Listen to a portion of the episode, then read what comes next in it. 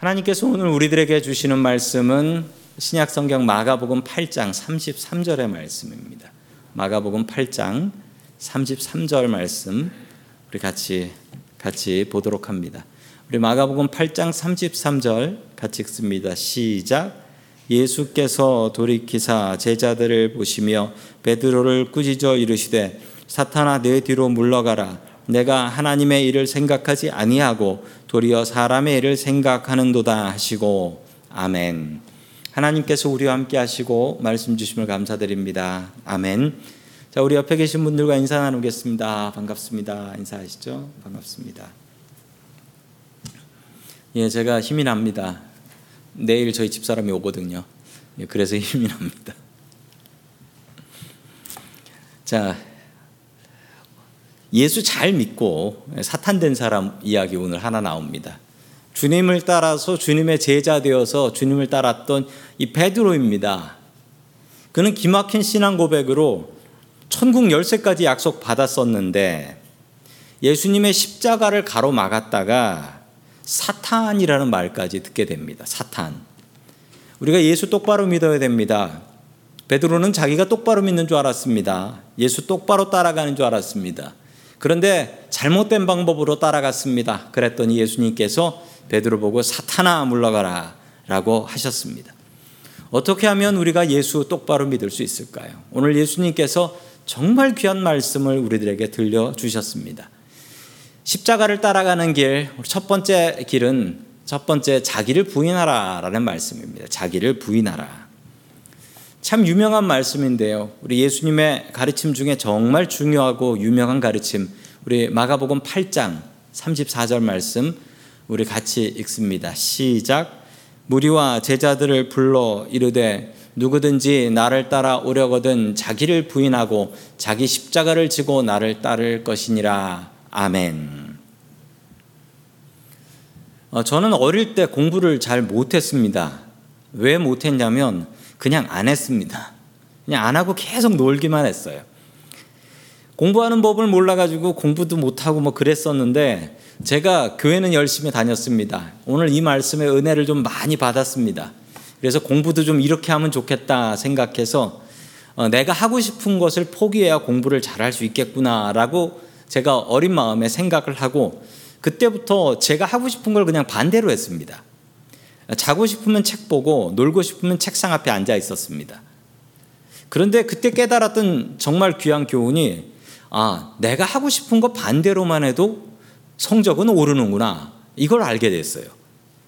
자기를 부인하고 나니까 뭔가 성취한다라는 것을 알 수 있게 되었던 것이죠. 성공하는 사람들에게는 공통적인 특징이 있는데 자기 부인이랍니다. 자기 부인. 자기 하고 싶은 마음대로 하면서 성공하는 사람은 별로 없어요. 성공하는 사람들은 자기를 부인합니다. 이 자기가 하고 싶은 것을 포기하고 그리고 자기가 해야 될 일에 집중한다라는 것이죠. 운동으로 성공하는 운동 선수들을 한번 보십시오. 그 선수들 보면 자기를 철저하게 부인합니다. 어, 손흥민 선수는 어, 아버지랑 축구를 했는데 하루에 프리킥을 2,000개씩 찼대요. 오른쪽 발로 1,000개, 왼쪽 발로 1,000개. 차고 싶어서 찾겠습니까? 자기를 부인하니까 훌륭한 선수가 될 수 있었던 것이죠. 신앙생활도 마찬가지입니다. 나 하고 싶은 대로, 내 육신이 원하는 대로, 내 마음대로 하면서 신앙생활 잘할 방법은 없습니다. 단연코 없습니다. 왜냐하면 주님께서는 자기를 부인하라 라고 하기 때문이지요. 금요일 저녁 이 시간은 참 졸리고 피곤한 시간입니다. 직장에서 돌아와서 식사하시고 앉아 계시면 정말 꾸벅꾸벅 졸기 제일 좋은 시간입니다. 자기를 부인하지 않으면 이 자리에서 깨어서 예배 드린다라는 것은 너무나 어려운 일입니다. 교회도 잘 안 다니는 정치인들이 선거철이 되면 교회에 와서 인사를 합니다. 뭐 어떤 사람들은 과감하게 광고 시간에 인사할 시간을 주십시오. 그래가지고 예배 시간에 나와서 광고하는 아, 그런 정치인들도 있어요. 그리고 과감하지 않은 정치인들은 끝나고 나면 앞에서 인사하고 있습니다. 앞에서 인사하면서 악수하고. 그런데 그런 사람들 절대로 작은 교회 안 가는 거 아십니까? 절대로 작은 교회 안 가요. 왜냐고요? 작은 교회 가면 표가 안 나오는 걸요. 무조건 큰 교회 찾아갑니다. 큰 교회 가서 문 앞에서 인사하고 광고 시간에 인사하게 해달라 합니다. 자신을 부인하지 않는 사람들은요, 하나님을 부인하게 되고 자신을 부인하지 않는 사람들은 하나님을 이용하게 됩니다. 내가 원하는 것 얻으려고, 내가 원하는 걸 얻기 위해서 하나님을 이용하는 아까 말씀드린 그런 정치인과 같은 사람들이 되는 것입니다. 내가 부인해야 할 것이 무엇일까요? 여러 가지가 있겠지만 나의 욕심, 나의 이기심, 나의 고집, 나의 성격 이런 것들을 포기해야 합니다. 오늘 성경 말씀은 이런 것들을 싸잡아서 뭐라고 이야기하자면요. 사람의 일이라고 주님께서는 베드로에게 말씀하셨습니다. 반대로 우리가 따라가야 될 것은 하나님의 일이라고 합니다.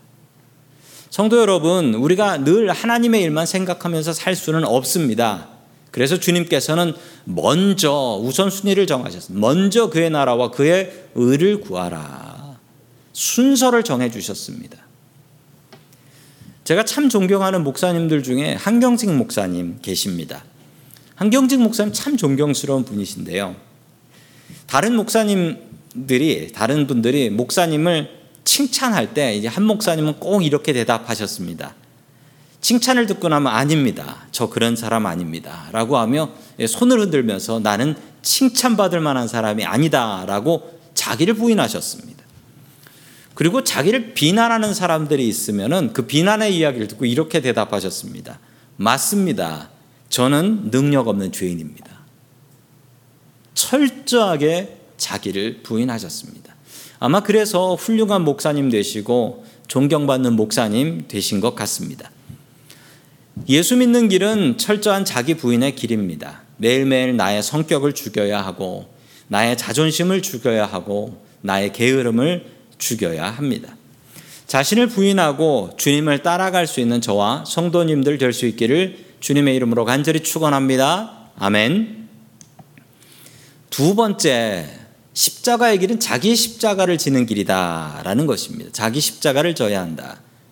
이 말씀은 각자 자기가 지고 가야 될 십자가가 정해져 있다라는 사실입니다. 내 십자가가 있다는 거예요. 우리는 종종 이 십자가라는 말을 이렇게도 사용하기도 합니다. 어떤 분들은 어, 기도하면서 어, 기도 제목 내시면서 이렇게 말씀하세요. 목사님, 저는 제 남편이 십자가입니다. 어떤 분은 목사님, 저는 제 아내가 저의 십자가입니다. 라고 이야기를 하는데 이게 제대로 잘 사용한 말은 아닙니다. 왜냐하면 내 남편이 내 십자가면 남편을 지고 다녀야 하는데요. 내 아내가 내 십자가면 어, 내 아내를 내가 지고 다녀야 하는 겁니다. 여기서 십자가, 잘못 사용하는 십자가의 의미는 지고 싶지는 않지만 져야 할 나의 짐 혹은 나의 원수라는 뜻으로 사용하는 겁니다. 다른 말 한국말로 이야기하면 십자가를 총대로 총대로 바꿔서 사용하면 딱 맞습니다. 제가 십자가를 지겠습니다. 제가 총대를 지겠습니다. 남들이 지기 싫은 짐을 지겠다라는 것이죠. 강대상 앞에 보면 아름다운 십자가가 있습니다. 이 십자가를 보시면 어떤 생각이 드시나요? 우리들의 십자가는 참 너무 멋지게 생겼습니다. 그래서 저 십자가는 패션 아이템으로도 많이 사용되지요. 그러나 저 빈 십자가를 진짜 십자가로 생각하시면 큰일 납니다. 저 십자가에 못 박히신 예수님을 빼고 저 십자가를 생각하신다면 그것은 거짓 복음입니다. 주님께서 말씀하신 십자가는 자신을 못 박을 자기의 십자가다라고 이야기합니다. 로마 시대의 십자가를 지는 사람들은 사형수들이었습니다. 자기가 못 박혀 죽을 십자가를 자신의 힘으로 지고 가야 했지요. 예수님께서 사용하신 이 십자가라는 말은 당시 사람들로서는 정말 두렵고 끔찍한 사형틀이었던 것입니다. 십자가를 생각하면 무엇을 생각하셔야 하는가? 십자가는 죽음입니다. 먼저 예수님께서 나를 위해서 돌아가신 십자가는 죽음입니다. 그리고 또 내가 져야 될 십자가를 생각해도 역시 십자가는 죽음입니다. 왜냐하면 내가 지고 가는 십자가는 나의 원수를 못 박을 십자가가 아니고 나 자신을 못 박아야 되는 십자가이기 때문입니다. 우리는 매일매일 그곳에 나의 욕심과 나의 고집과 나의 옛사람을 못을 박아야 합니다. 왜 매일매일 박아야 되냐면요. 아침에 박고 나면 오후쯤 되면은 그 못된 내 성질과 내 고집과 내 옛사람이 그못 뽑고 나와가지고 돌아다니고 있어요. 그래서 매일매일 박아야 되는 겁니다. 매일매일 박지 않으면 다시 살아서 내 성질과 내 고집과 내 자존심이 돌아다니고 있다니까요. 그래서 사도 바울은 십자가의 길에 대해서 이렇게 말씀하고 있습니다. 우리 갈라디아서 2장 20절 말씀 같이 봅니다. 시작. 내가 그리스도와 함께 십자가에 못 박혔나니 그런즉 이제는 내가 사는 것이 아니요 오직 내 안에 그리스도께서 사시는 것이라. 이제 내가 육체 가운데 사는 것은 나를 사랑하사 나를 위하여 자기 자신을 버리신 하나님의 아들을 믿는 믿음 안에서 사는 것이라. 아멘. 십자가에 나의 옛사람을 못 박아야 합니다. 예수 믿고 사는 길은 매일매일 나 자신이 죽는 삶인 것입니다. 나 자신을 버리고 나 자신을 죽이고 주님의 십자가의 길을 따라가십시오. 십자가에 나의 옛사람을 못 박고 주님을 따라가는 저와 성도님들 될 수 있기를 주의 이름으로 간절히 축원합니다. 아멘. 마지막 세 번째로 하나님께서 우리들에게 주시는 말씀은 주님을 따르라라는 말씀입니다. 앞에 두 가지를 하고 자기를 부인하고 그리고 자기 십자가를 짊어지고 그리고 마지막으로 해야 될 것은 주님을 따르는 것입니다. 주님을 따라간다라는 것은 주님께 나의 인생을 맡기는 것입니다. 주님이 어디로 가실지 내가 알지 못하지만 무조건 믿고 주님의 길을 따라가는 것입니다. 믿음이 없으면 주님을 따라갈 수가 없습니다. 주님께서는 목적지를 이미 말씀하셨습니다. 나와 같이 골고다 저 십자가에서 죽는 거다.